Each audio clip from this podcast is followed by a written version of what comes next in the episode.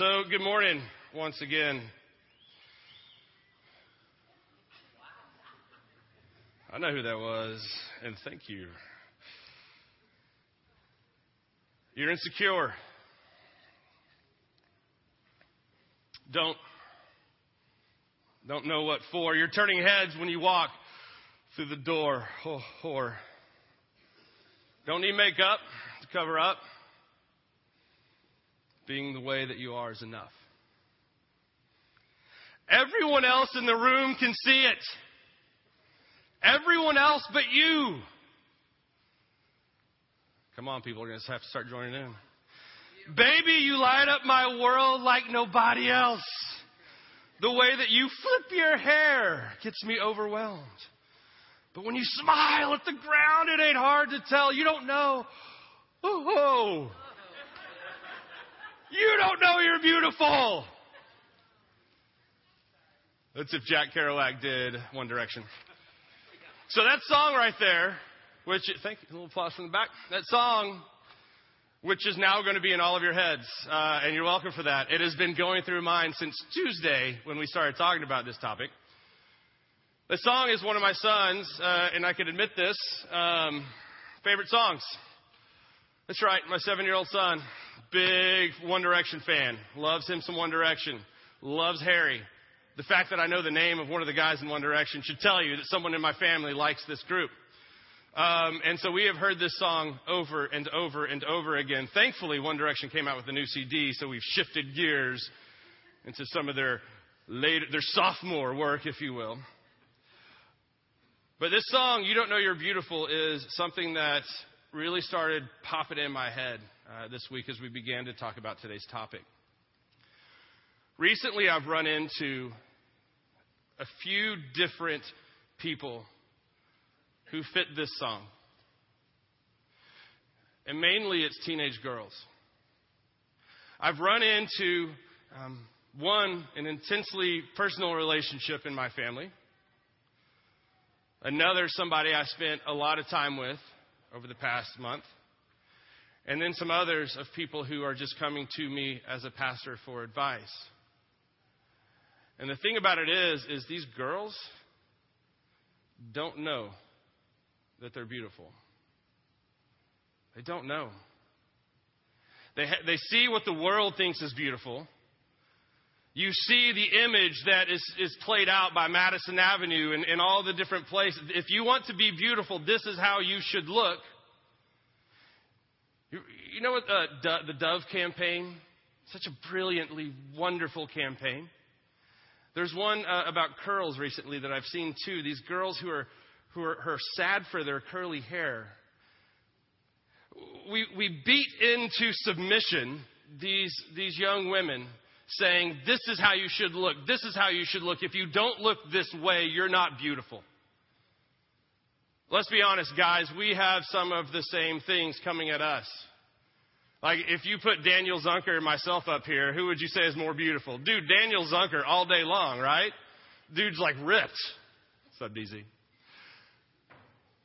We have these same tendencies. And, and what we do, because the world is telling us this is how you should look, this is how you should look, this is how you should look. And if we don't look that way, you know, when we get older, sometimes we're just like, it is what it is. But when you're younger, you still have this mentality. Oh, well, why don't I look that way? Some of these girls who fall into this trap of not knowing they're beautiful end up doing things to hurt themselves horrendous things. It just makes my heart hurt to think that any child of God would be sitting in a dark room by themselves thinking, I'm not beautiful, and so I'm going to cut myself. There's a ministry called To Write Love on Her Arms that was started by um, some guys that Daryl and I a long time ago uh, got to hear talk. And and it was this girl who didn't know she was beautiful, and the world had beat her down into this understanding of what beauty was, and she didn't conform to it. And so she was spinning and lost in her world, and she began, it, she began to cut, and she began to get into drugs, and her life was just about to go down. And her friend said, No, no, no, no, this isn't going to happen. We are going to sit with you as long as it takes for you to understand that you are indeed beautiful. And so a group of friends would rotate through her apartment and sit up all night long and be with her and be with her and be with her and remind her, no, no, no, no, you're beautiful. You're a daughter of God. And they created this ministry to write love on her arms because she would write things in her arms that I can't repeat from the stage. And what they wanted to replace it with was the word love. To know that they are loved, to know that they are beautiful. How many of us so often need to hear those things? You're loved. You're beautiful. On Mount Sinai, the people of Israel have come out from Egypt. God has delivered them from slavery, and He's, he's moving them into freedom and beginning to teach who they are. He's beginning to reshape their identity. For 400 years, they've understood themselves as slaves. They've understood their entire nation as someone who bowed down to someone else. You have no rights. You have no freedom. You're nothing. And then God removes them from that and begins to reshape their identity. And he gets to Mount Sinai. And here's something amazing happens. What happens on Mount Sinai? What, what, what, what are the people of Israel given on Mount Sinai? Ten Commandments. A few weeks ago, I sat on the top of it. Mount Sinai. There isn't an actual Mount Sinai, but I saw it on the top of this mountain. And by the way, when it takes you four hours to get to the top, you can claim it as whatever mountain you want to. Amen, right? So I sit up there and I hear it's not just the Ten Commandments that were given. No, no, no, no. A wedding is taking place. Beautiful marriage contract. We're the bride, God, the groom. So, what happens is this in any Jewish wedding, you would have a few things. You would have a covering, you would have a huppah. You'd have this thing that is, um, is, you know, sometimes it's a family heirloom. It's been knit by, you know, Nana uh, a long time ago, and, and it has different names on it, and there's four little posts, and they would hold it above the bride and the groom. Uh, before the bride comes in, she would go through a, a mikvah, a ritualistic clean, cleansing. Um, the the the, uh, the groom would create this um, marriage contract. It was called a ketubah. Um, say ketubah. Thank you. Now you say ketubah. All right, y'all are pretty, but you're not getting it. Um, so, so this ketubah, this marriage contract that you have, and then they would go through the whole ceremony. We've talked in here about the um, the engagement process and how that looks and how it comes through in communion, which is awesome. But this was a new teaching for me as I sat on the top of the mountain. This connection between the Ten Commandments and the marriage. Because when I think Ten Commandments, I think um, one Charlton Heston, right? That's where you first go there. Um, but then I, I think this, like these laws, these stone tablets that are uh, almost cold. Um, and and you, I just think it's the laws of God. This is how you set things out. And it was what the rabbis debated. What's the greatest commandment? And, and they kind of narrow things down. And I've never seen it as, as a marriage, as a love story. On Mount Sinai, what covers them? Big cloud. This big cloud comes over. God says, Hey, before you come up to the mountain, before you get here, you need to all go take a bath. You need to get ritualistically cleaned. You need to go mikvah. You're the bride. This is what brides do. Go take care of your business. Then the cloud shows up, this huppah, this great gigantic huppah shows up and it covers the entire nation of Israel. It's setting up this scene for a marriage. And then God lays out the ketubah. He lays out this marriage contract. When Moses goes to the top, he says, Here's the contract between the two of us. The first few are about, Thou shalt have no other God but me. When you're in a marriage, it's like just the two of you, right? I mean, that's kind of, it should be step one in a marriage. It is just you two for the rest of the marriage. So it makes sense. God opens with this. It's just the two of us now. Just the two of us from here on out because I love you so much. Don't take my name in vain because it's your name.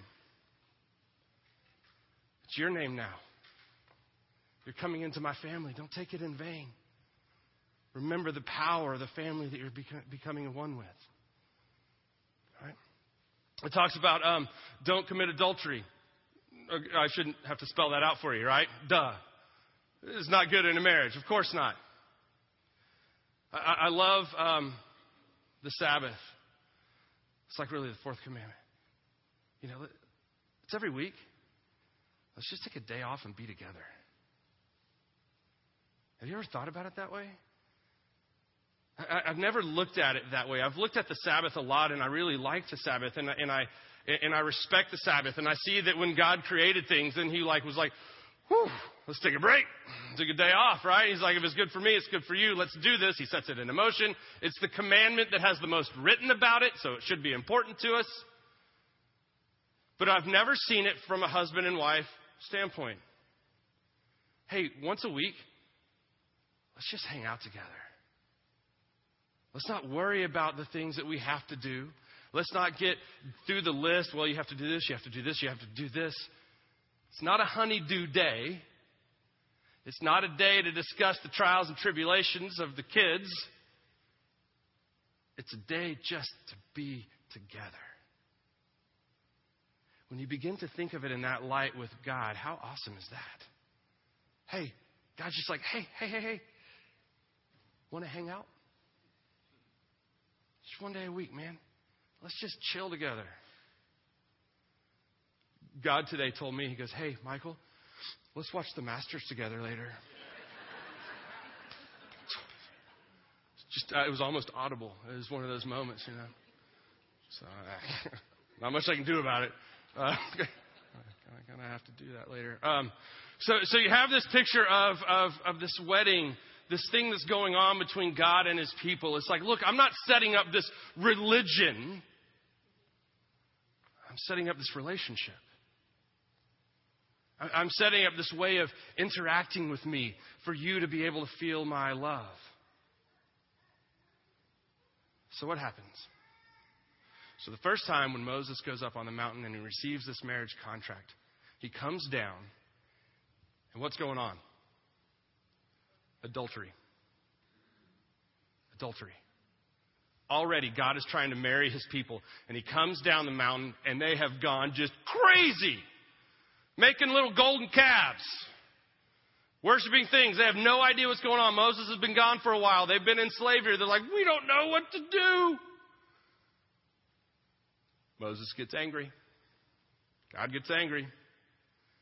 We have a little banter back and forth. Some things going on. Moses finally convinces God. He goes back up the mountain. Marriage contract comes again. I love it. The first time God, if you remember, writes the contract. Second time, who writes it? Moses. It's more personal. Now it's on us. We're writing it. And he comes back down in chapter 34, verse 29. Says this when Moses came down Mount Sinai carrying the two stone, two stone tablets inscribed with the terms of the covenant, he wasn't aware that his face had become radiant because he had spoken to the Lord. These are the words of the Lord. Thanks be to God. When Moses comes down the second time and he has this marriage contract again, his face is glowing. So much so, the, the next verse says the people get freaked out and they fall to their face. And so we don't know how long that Moses' face was glowing, but every time he went in to speak with the Lord and he'd come back out, it was glowing. He would talk to the people, tell them what the Lord said, then he put a veil on, cover the glow, until it was time to go back into the tent and meet with God. So you have Moses coming down. I want you to picture this. August 12th, 2000. It was a great day. Some of you were there. It was down the hall in this room, in the sanctuary. I had known this girl for less than a year, a week less than a year. I'd met her in this room. I'd seen her across a crowded room. People were pointing out some redheaded teacher. I'm like, no, no, no, no, no. Who's that girl? Oh, it'll never work. No.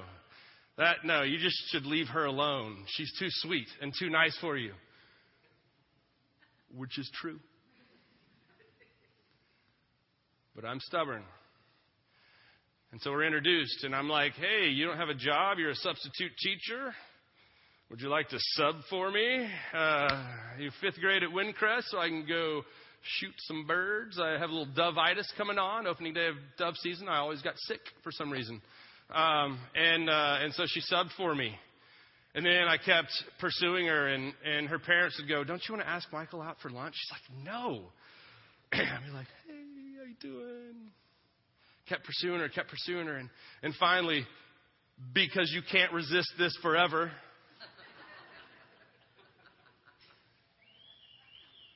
again, thank you.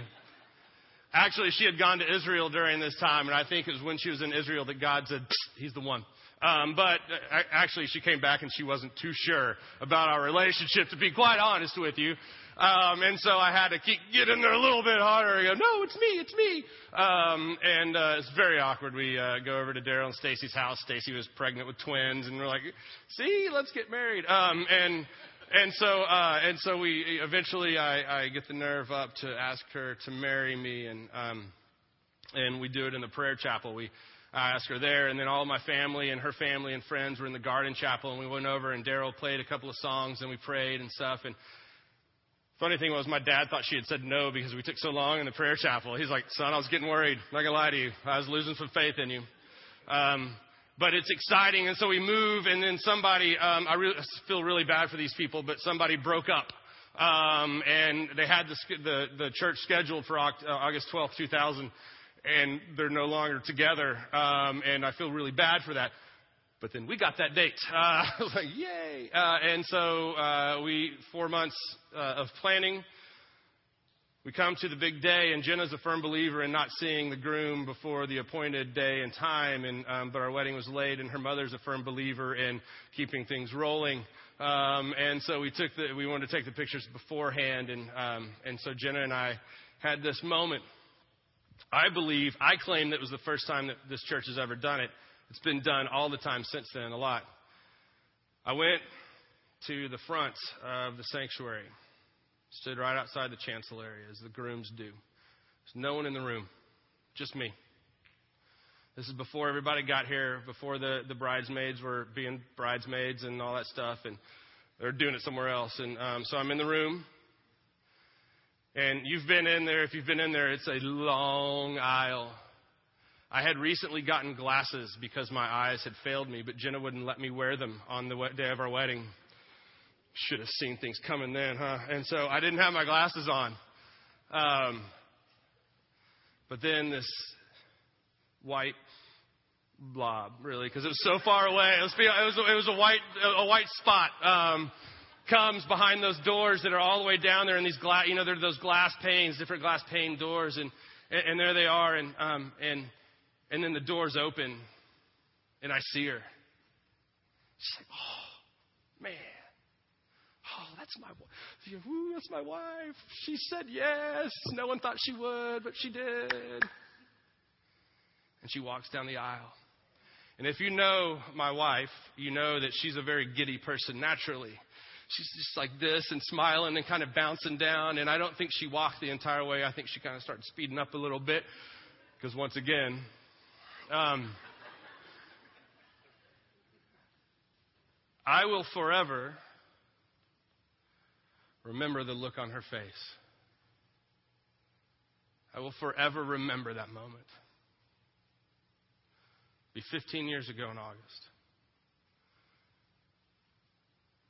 What an amazingly glorious moment that was.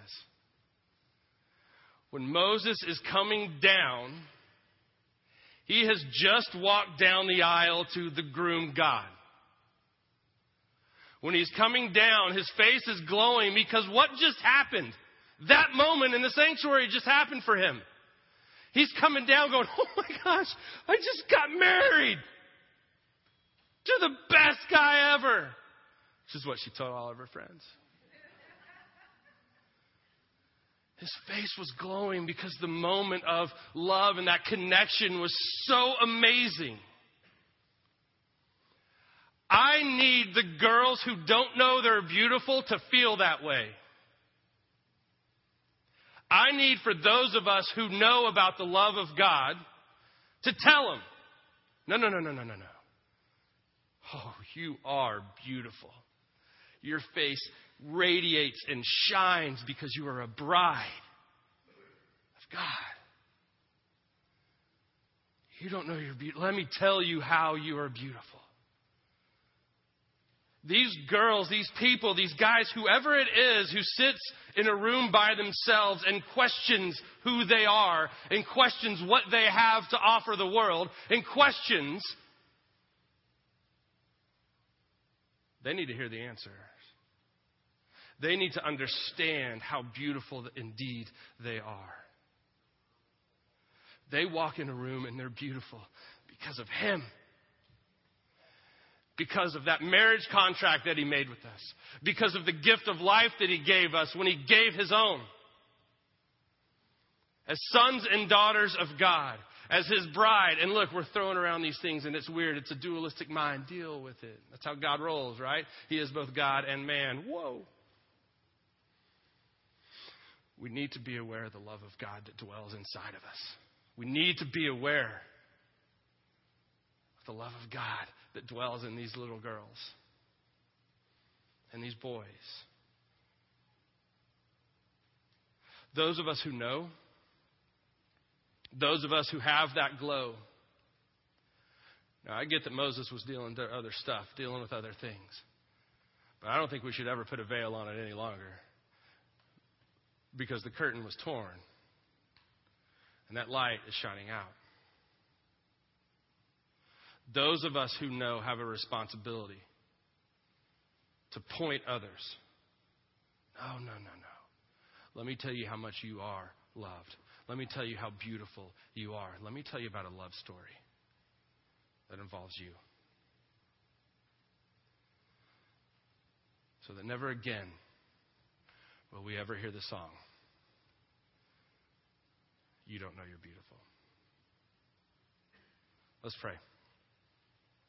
Father, we thank you and praise you. I thank you and praise you, God, for these people in this room.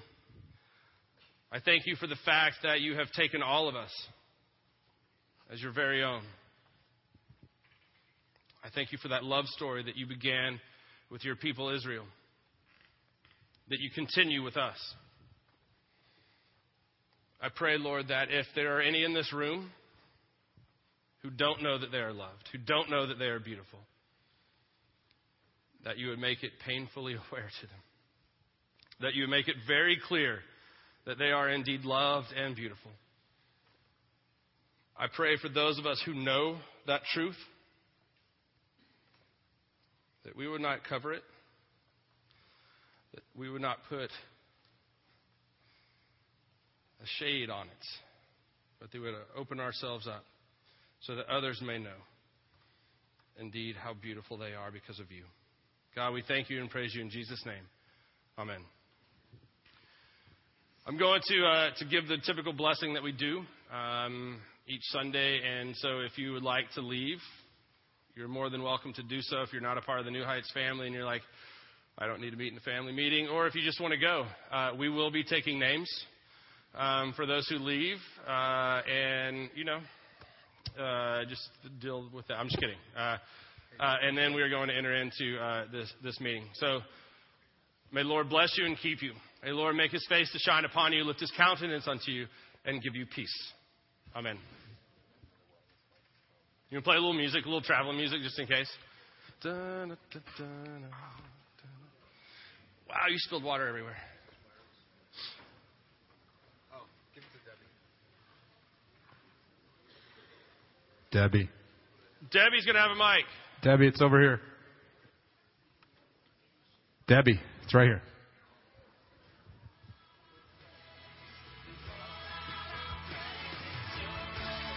That's very nice. Over.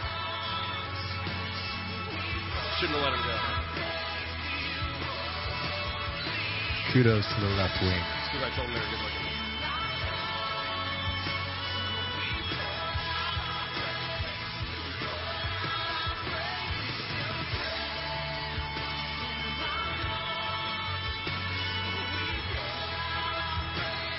Hey, Dan.